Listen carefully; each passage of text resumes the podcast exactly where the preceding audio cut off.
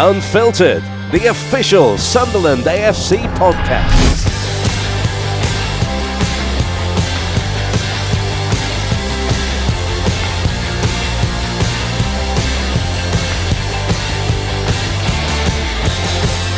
Welcome to SAFC Unfiltered. Myself and Danny are back at the Academy of Light for yet another podcast. You lucky people. Uh, this time we are speaking to a bit of a legend in the women's game, Jill Scott, Danny. Yeah, it'd be good to have a catch up with Jill. Um, obviously, I think the people will know well from um, recent adventures in Australia. Done well in the jungle, picked up the uh, the crown there, didn't she? And, and obviously had a good summer as well with England and the winning the Euros. So uh, good to catch up with her. Yeah, definitely. We'll speak about her career and uh, maybe what she wants to do in the future as well when it comes to football. Sunderland, of course, were held to a one-one draw at the weekend. Danny down at the Den, and it was a it was a, a pretty scrappy game to say the least.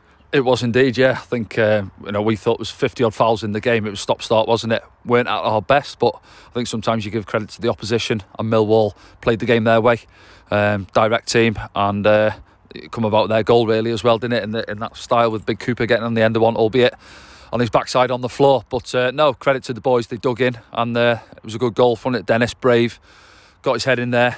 Didn't know much about it, um, but yeah, it was good to, to come away with the point in the end. I think. Yeah, we're going to head inside the Academy of Light now. It's a very bright and calm day up here at the Academy, which is quite rare. Uh, a lovely day to go and have a sit down with Jill.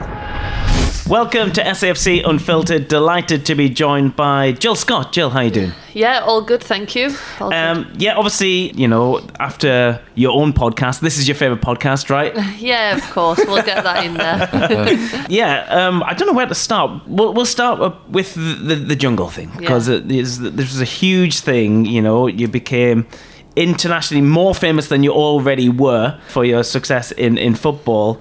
How was that as an experience? well, it shows kind of the way of the world, doesn't it? That I suppose winning the Euros and then um, obviously that took like 16 years international career to get that success. And then, yeah, I went on a reality TV show for three weeks and it's like you're more well known for that. But yeah, it was a it was a great experience. I, I think I've spoke about it before. I made a lot of good friends. It's a very intense experience. You're like in there for say 16 hours a day you're awake and I think the viewers probably seen 20 minutes of that so there is a lot of times when you're a little bit bored you are hungry as well I think people did see that and people keep saying to us did they feed you on the slide but they definitely don't I was going to mention that. I think it was Harry Redknapp said it a couple of years ago, didn't he? Said I was expecting a bacon butty or something, and the cameras would go off, but nothing. No, pics, nothing no, at really. all, nothing at all. So yeah, you wake up rice and beans, um, lunchtime rice and beans, and then obviously whatever you'd won on the night, which would be like crocodile's feet or something. But it's something that you would never ever experience. And as I say, the friendships that I've taken out of it is something that yeah mean a lot to us. I guess so because you've got nothing else to do but to get to know these people inside and out. Yeah, it's accelerated. Like your friendships have accelerated so quickly because there's no mobile phones, there's no mm-hmm. iPads.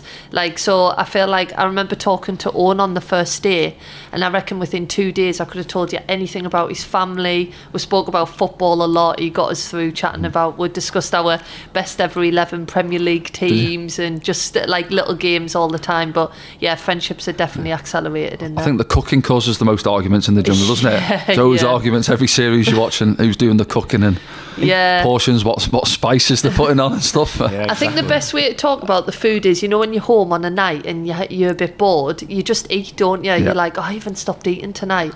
And it was like that 24 7. So you're just thinking about the food, but there's no food to access. So I think the viewers at home were probably like, oh, they're whinging all the time that they're hungry.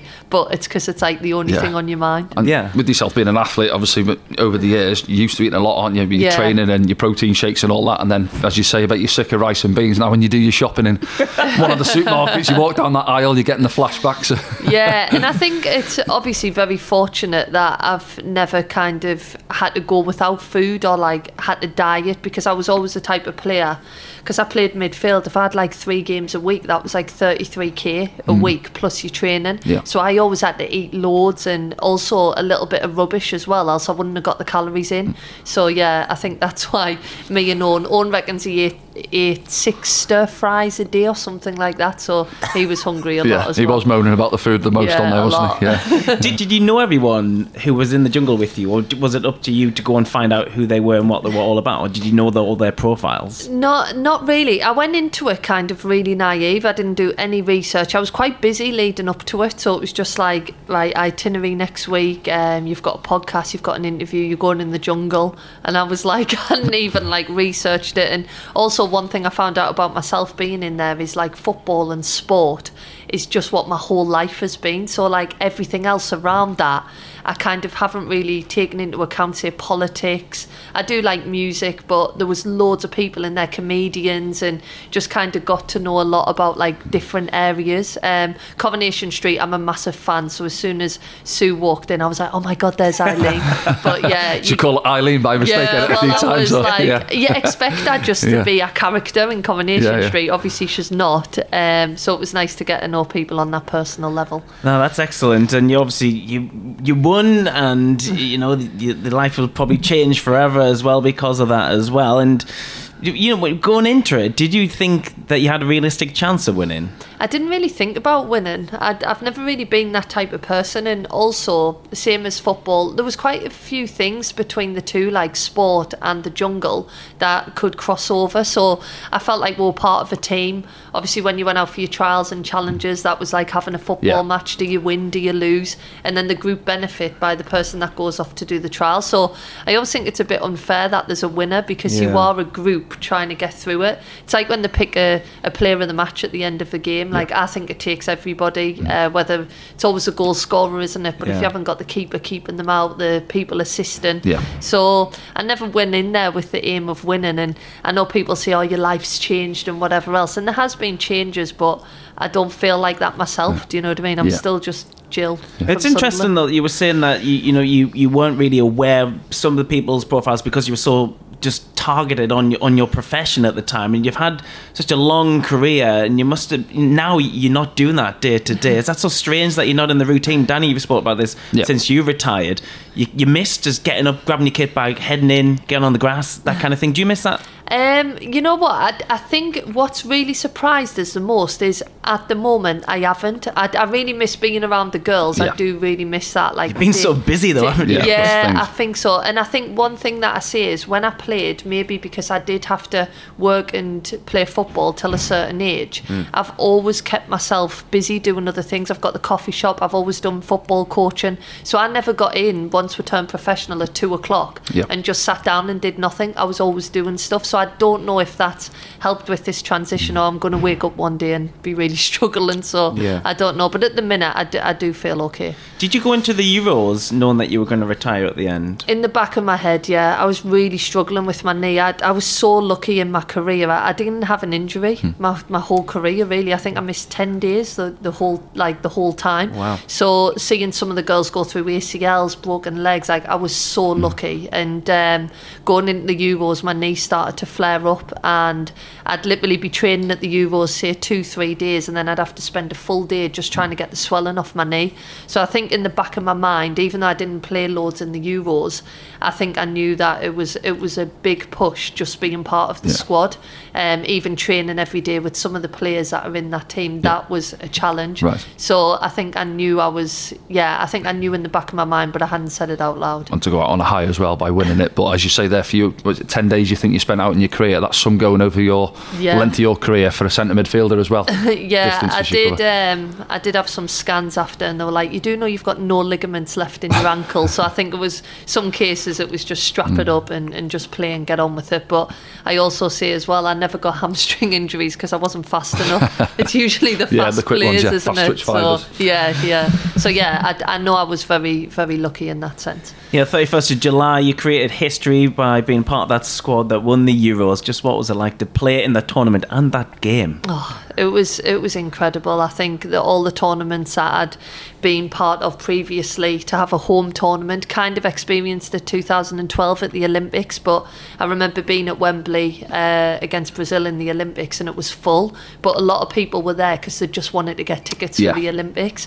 Whereas to have 90,000 people buy tickets for women's football, play Germany, it's Yeah. like you just uh, honestly I can't put that moment into words and I haven't even watched it back because it's just there's so much emotion inside of us it's just it really is I know it sounds cheesy but just such a dream come true I- I don't only compare it to something like Euro '96, where like the whole nation were behind the squad, Yeah. and everyone was tuned in. If they were lucky enough to get a ticket, there was people in every single game. You know what I mean? And y- you know, it was just incredible to watch. And did you feel that the nation was behind you? Yeah, really did, really did. And I think I speak about the tournaments that I played in. I think I did four World Cups, four Euros, two Olympics. But I also lived them England tournaments as, as a fan. Mm-hmm. Like Michael Owen's moment against Argentina, David Beckham getting sent off. I'm like the biggest England fan. So I feel like when we won that tournament, I won it as a player mm. and a lifelong England fan. And that's why it's just such an incredible moment. Obviously, we're on a podcast, but I have the most horrendous tattoo now with a big lioness and the date that we won. I think it was a drunken night out, oh. but it just means so much to us. When you're in the camp, though, are you and the, the squad encouraged to stay focused and not listen to outside noise, or did it help in a way? everyone was just so relaxed. That tournament oh. had like such a, a relaxed feel about it. We had a lot of younger players who I think they thought, oh, this is just what happens. You come to tournaments, you win. And I was like, this isn't just Were you one of the favourites as well to, to go and win it? at Yeah, I think yeah. we were. And I, I used to sit there, would be having, because you're in a tournament, people see you for the game, but you're away for like five, six mm. weeks. And the girls were just so relaxed, would have coffees, would work so hard in training, but it just felt like something was, was going to happen. And I was probably getting a bit anxious and wanting to be going around going, Are you feeling okay? you feeling okay? Mm. But I just wanted to be like, No, let's just go along with it. And um, yeah, it was just the perfect tournament. It really was. Were you based at St uh, St George's Park mainly then, or were you travelling No, different so hotels? we were or? at a place called the Lensbury, which is Right. in uh, Teddington. So we stayed there. We were away from everyone. It was Yeah. quite secluded. Right. Um, we had like some time off. So, but it was mad because we'd been walking for coffees like every day when we had like a couple of hours off. Nice little walk, Yeah. get a coffee back for training. And the morning after we won it, I remember I didn't sleep, and I texted a couple of the girls and was like, "Anybody fancy a coffee?" And we did that same walk that we'd been doing for the last five, six weeks, and the cars were Beeping beeping. everything. Walk past the news agents, there was just articles everywhere, and I was like, "Oh my god, what happened yeah, yesterday?" realise how big it is. Yeah, yeah, yeah. good. That's fantastic. That how important was uh, Sarina Wiegman to the success of the squad? Oh, so important. I think that like chilled environment is what she created, but then also with that high demand on performance. So whether it was training games, there was always a high pressure that we had to do well. Um, but she was so good. I, I've spoke about this quite a lot recently, but like just I felt like the players knew where they stood. The staff felt trusted. Sports scientists, medical assistant coaches, everybody knew their job, and it was like you get on with that. No grey areas, everything black and white. And then when we come together for game day, everyone knows what's happening. And it was almost like you know in football sometimes there's a lot of energy wasted on Yeah. environment. Something's going on. Um, it just felt like everyone could keep their energy for their bit, and therefore it just worked. Um, is she quite full on? Is she quite hands on on in, in the run up to a game? You know what? She's the nicest person. Like you could sit like this and chat to her about family. Uh, she'd have a coffee, but there was also I said this to her this week. Actually, I said there was also that fear factor when you went out to train. You wanted to do well. Like you didn't want to annoy her.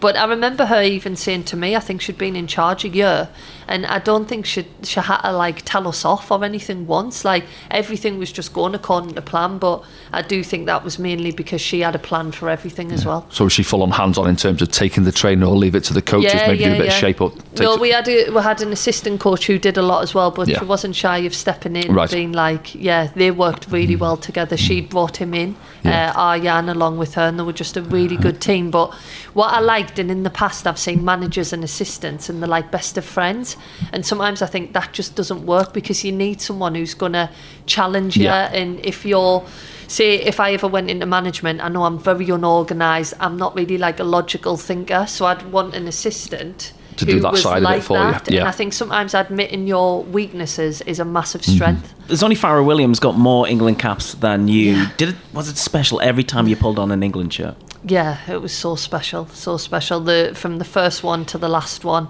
Um, I still can't believe that I, I played that many times. Fara deservedly deserves um, the most cap. She, yeah, was such an incredible player. She taught me so much playing alongside her in midfield.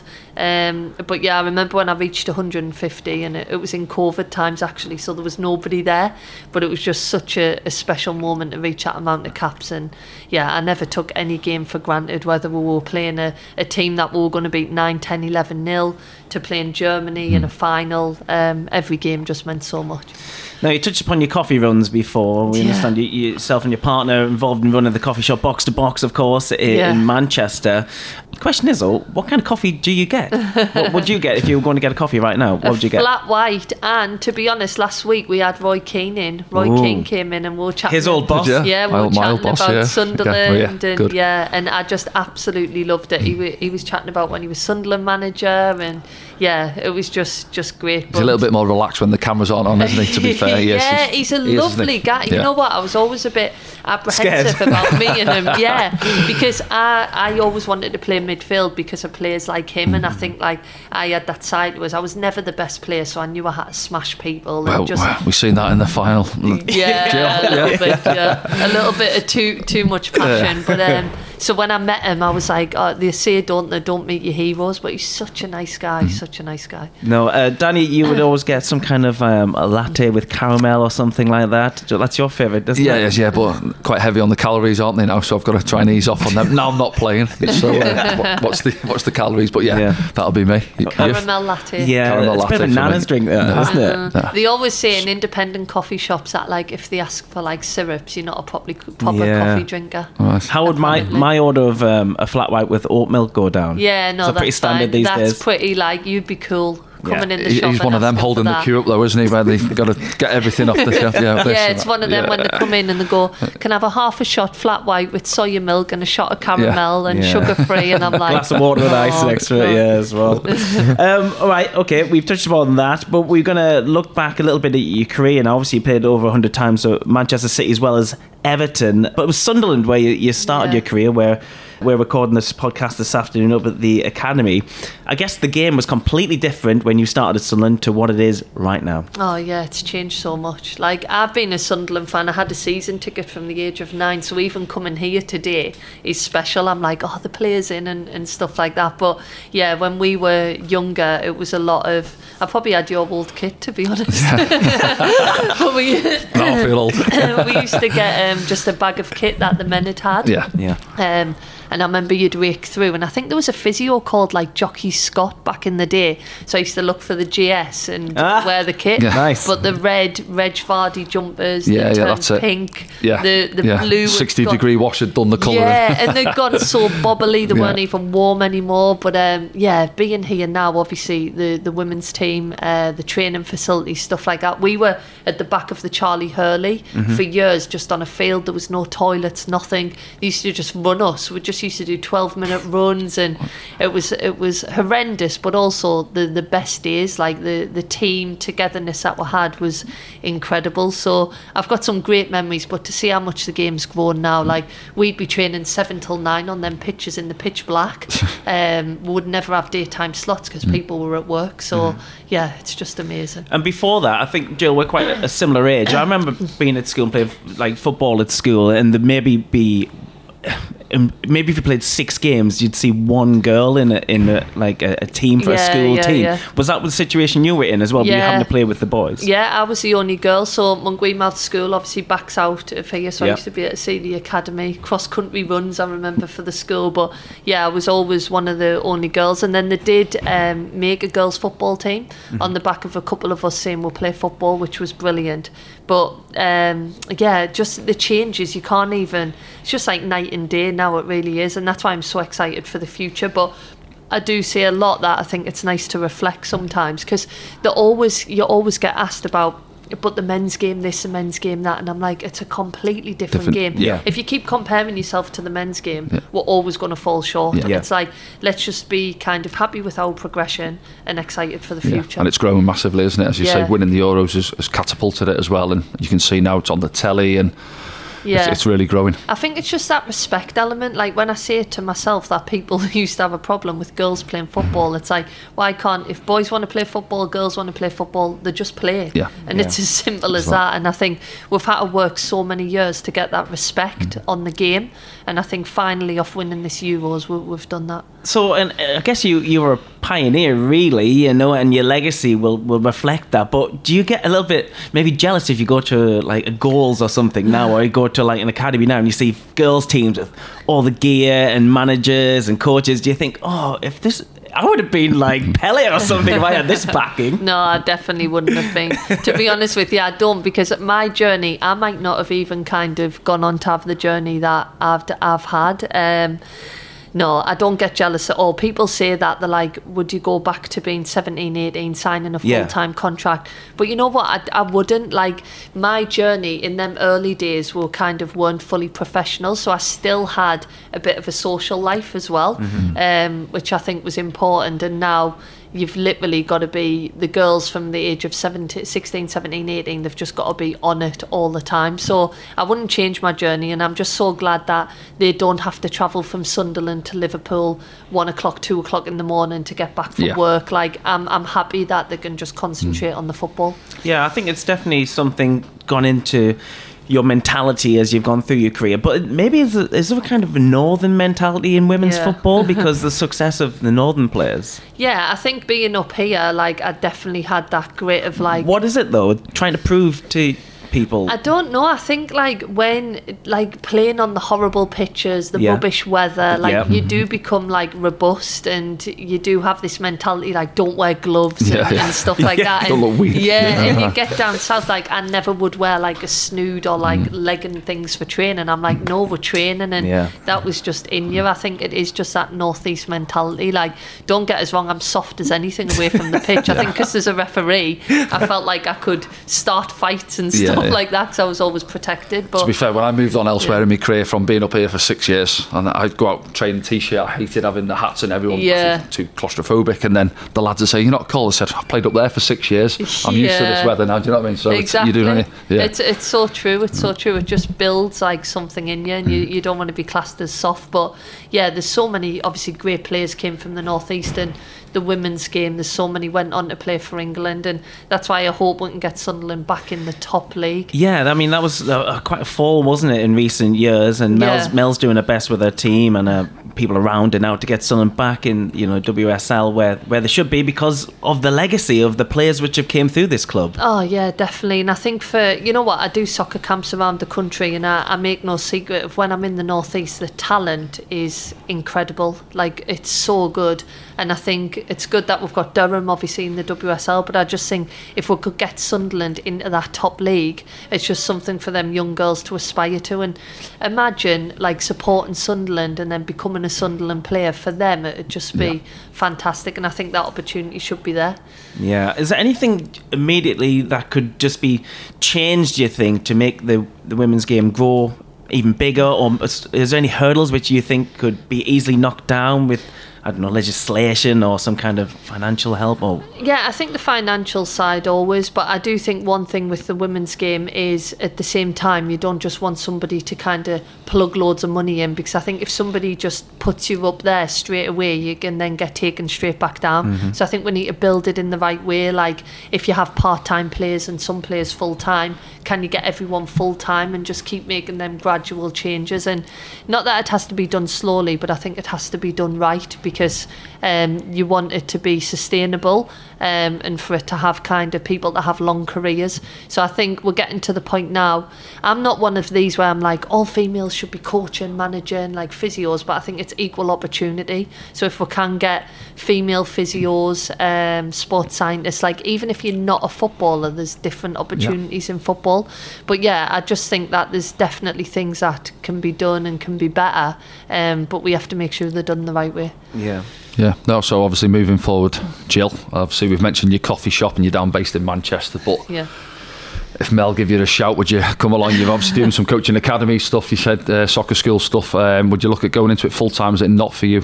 Uh, no, coaching you know? Management? I, I, do want to. I do want to. I'm getting back on the grass from next week down in Manchester, just with us obviously living there, um, and I would love to love to go back into it, but I just think because I've gone from being in football every single day, I'm kind of enjoying this little yeah, bit. coming away time. from it a little bit. Yeah. yeah. but I was at a grassroots event the other day, and I just couldn't help get my boots on, coach the teams. Like mm. I do love it, mm. um, but yeah, I, I, would I would love it. I, I, I said even about kind of breaking them barriers in the men's game. I think I'm going to be doing a bit of coaching with a boys' academy, mm. and I think it's important just to kind of be visible um, in that because I don't think there's a lot of female coaches no. in the boys' game. Um, so not many female is, staff, to be honest, is no, there? there's not, and I think that's something where again I'm not like banging the drum that it should be all females, but I think there is females that are good enough to do it. So that is one barrier that I would like to kind of break down a little bit. Yeah, I think it's Emma Hayes at Chelsea. She's been mentioned yeah. linked with a few jobs in the men's game, hasn't she, over the last couple of seasons? I can't yeah. remember it was a team. But, but I, I, spoke about that recently yeah. in an interview because I said she's obviously been managing Chelsea. They've had all this success, have won yeah. FA Cups, have won leagues, and I hate then how they go, oh, she could get an opportunity in the men's game, and then they mention like League Two teams. Yeah. And I'm yep. like, why does it have to be like that? Why so, that level as such? Yeah. Yeah, yeah. like they suddenly like drop it down mm. three leagues, but um, yeah, I think that's where I always say with with females that work in male dominated environments across anything, I'm like by being visible, you are changing dreams of younger girls mm-hmm. who think, oh well, I can do that when I'm older. So just by being visible, I think that's a, the biggest thing to do. On the SAFC Unfiltered podcast, it's tradition for the guests to take part in Danny's general knowledge quiz, which he likes to. Uh, you know, throw out the guests. Last week it was uh, Kieran Richardson. Today it's you, Jill. Oh, Are you prepared I'm terrible at general knowledge. Well, he might. Sometimes he mixes it up and puts one in about your career. Has he done that? Uh, sort of about Jill's career. Yeah, right. Not okay, on the football pitch though. But oh, we'll see. God. So yeah, five questions. See how you get on. Mixed subjects, Jill. Uh, but the first question is: We're back in the jungle. So, you won "I'm a Celebrity" in 2022 at the 22nd person to wear the jungle crown. But have there been more male or females that have won oh, I'm a oh, Celebrity? I'm going to go males. 12 males, 10 females, correct? Yes. Yeah. We, have you always been a fan? One, have right. you always been a fan of the program? Do, you know what? I'm not one of these that sit in and watch TV like yeah. every night. So I'd see the odd episode, but I'm not one of these that's like we have to be in at nine o'clock because this program's on. Yeah. What was the worst thing we didn't ask that before? Did you do one of the eating challenges uh, on there? Or, crushed yeah. goat's testicles. I don't even. I can't even describe. oh, disgusting. You can't get them down Roker Seafront, can you? not yet. the fish and chip shop. I'll have um, crushed goat's testicles and a battered, bag of chips. Battered bits. uh, yeah, good start, good start. Question number two. What type of berries are used to flavour gin? Oh, wouldn't have a clue. I'm not really a drinker. Oh, you're not? No. Uh, blackberries. Juniper berries. I've never Tough even one, heard of them. Yeah, juniper berries. Oh. I've only heard of them because I know they're in gin. I've, never, se- I've never seen a juniper berry. no. I couldn't tell you My what mum would have got that one right. there Right, question number three. Uh, we're on the tennis court now, Jill. Oh. tennis? Yeah. Yeah, Wimbledon. Oh, no. oh, right. Well, anyway, question number three. What is the name of the ladies' singles winners' trophy at Wimbledon? Oh, I haven't got a clue. What's, Do you know what it looks the like? men's called? I don't know what the men's is called if it's got a name, but the, the ladies. Okay. It's round, isn't it? You know when they. Round. Uh, the something plate. Oh. Do you know it? No, no, but I, would go along yeah. with that something plate. No, it's the dinner plate. it's, it's, the it's the Venus rosewater dish. Really? Yeah. It's just not even a plate. Venus dish. rosewater dish. Ro- is that after Venus? No, no. I think it's just I'm sure it's just been named that since Venus since day dot. Yeah, the Venus Rosewater dish. I'm yeah. terrible at general knowledge. You know when there's a, you're in a pub and yeah. the quiz comes on, I just want to hide in the corner. Not for music round even. The only or? thing I'm good at is thinking of an innuendo for the team name. Oh yeah, yeah that's good. Try and get a point for that. yeah. All right, back on the football pitch, Jill. Okay. Um, question number four: How tall in feet is a football goal? Is it? I'm giving you a multiple choice: seven feet, uh-huh. eight feet, or nine feet. Oh. Right, if a goalkeeper's about six foot, they do You that. can touch it, yeah. What was it? What was the multi choice? Seven foot, eight foot, or nine foot. Eight. Eight foot is correct. Yes. There you go. For middle, people middle that can't see, I've got my hands in the air. yeah. yeah. How tall are you? you... Uh, 1.81 metres. What's that? Just under six foot. Just under six foot, yeah. Tall. I think men always say. Yeah. It's funny. I was with Owen from the jungle the other day, and I think we're the same height. And I say I'm five eleven, and he says he's six, Six two. foot. Oh, is he? Right. With his heels on. I'm trying to take the height Yeah. down. and Down. got the buckle. Uh, Last and, one. and the last one, yeah. New York City lies at the foot of which river? What's the name of the river? Terrible with There stuff was like a, this. I th- is, there's a film There is a film, yeah. when he lands the plane on the river. Have you seen it? Tom Hanks. Oh, I don't know. Sully's the name of the film you're thinking of. Uh, yeah, but I thought, Sully. but the, I thought I didn't think that I'm was the name of so the film. bad with rivers. Oh yeah, Yeah. not going to get it. No. The Hudson. The Hudson Miracle River. on the like Hudson. name, Miracle on the. Hudson, yeah. Oh well, I got two. Yeah, What two. did Kieran Steady effort. Richardson get? Did he get two or three, Kieran? Two or three. I think you helped him out though, didn't you? I did. It, I give him one with the code for Birmingham, didn't I? No. The area code, and I said you actually played it in and around I'll that take area. two so I thought I was going to get two. Two's Yeah. all right. That's Uh, uh, Lynden Gucci's got the record, five out of five. Really? Didn't Yeah, see he that got five, coming. and yeah. Is he bright? Apparently not. He, he didn't say so himself. He said he'd be happy with one, and he ticked them all off. Five out of five. You're yeah, trying so, to be polite there. Is he bright? Apparently not. yeah. So, But we thought Dan Neil was bright, didn't we? And then when we spoke to Corey, and, and Yeah. Corey said no, he's not. Yeah, he's So, not bright. But Uh, you did well there. Well done, Jill. Thanks so much for coming on the podcast. I know you've thank got a busy schedule while you're in the Northeast. You're a legend in these parts, and what you've achieved over the last six or seven months has just gone on to cement that. So Thank hopefully you. we'll see you up here again soon. And uh, yeah, enjoy your time in the North Northeast. thanks, Jill. Thank you. Thank you. We are back outside of the Academy of Light, having spoke to a legend of the women's game.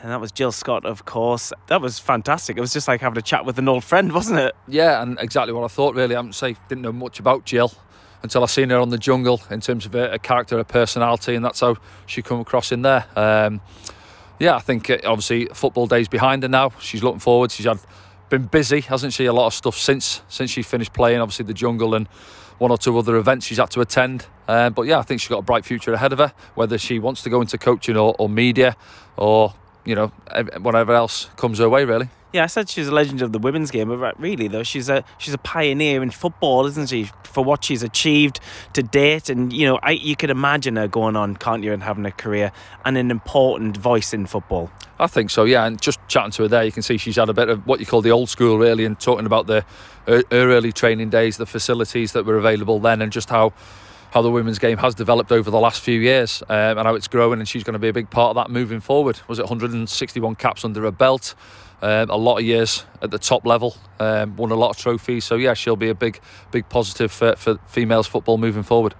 Okay, then, thanks very much, Danny, and thanks to you for listening. Remember to subscribe on all your favourite podcast platforms. We'll be back very soon with another edition of SFC Unfiltered. We'll see you soon.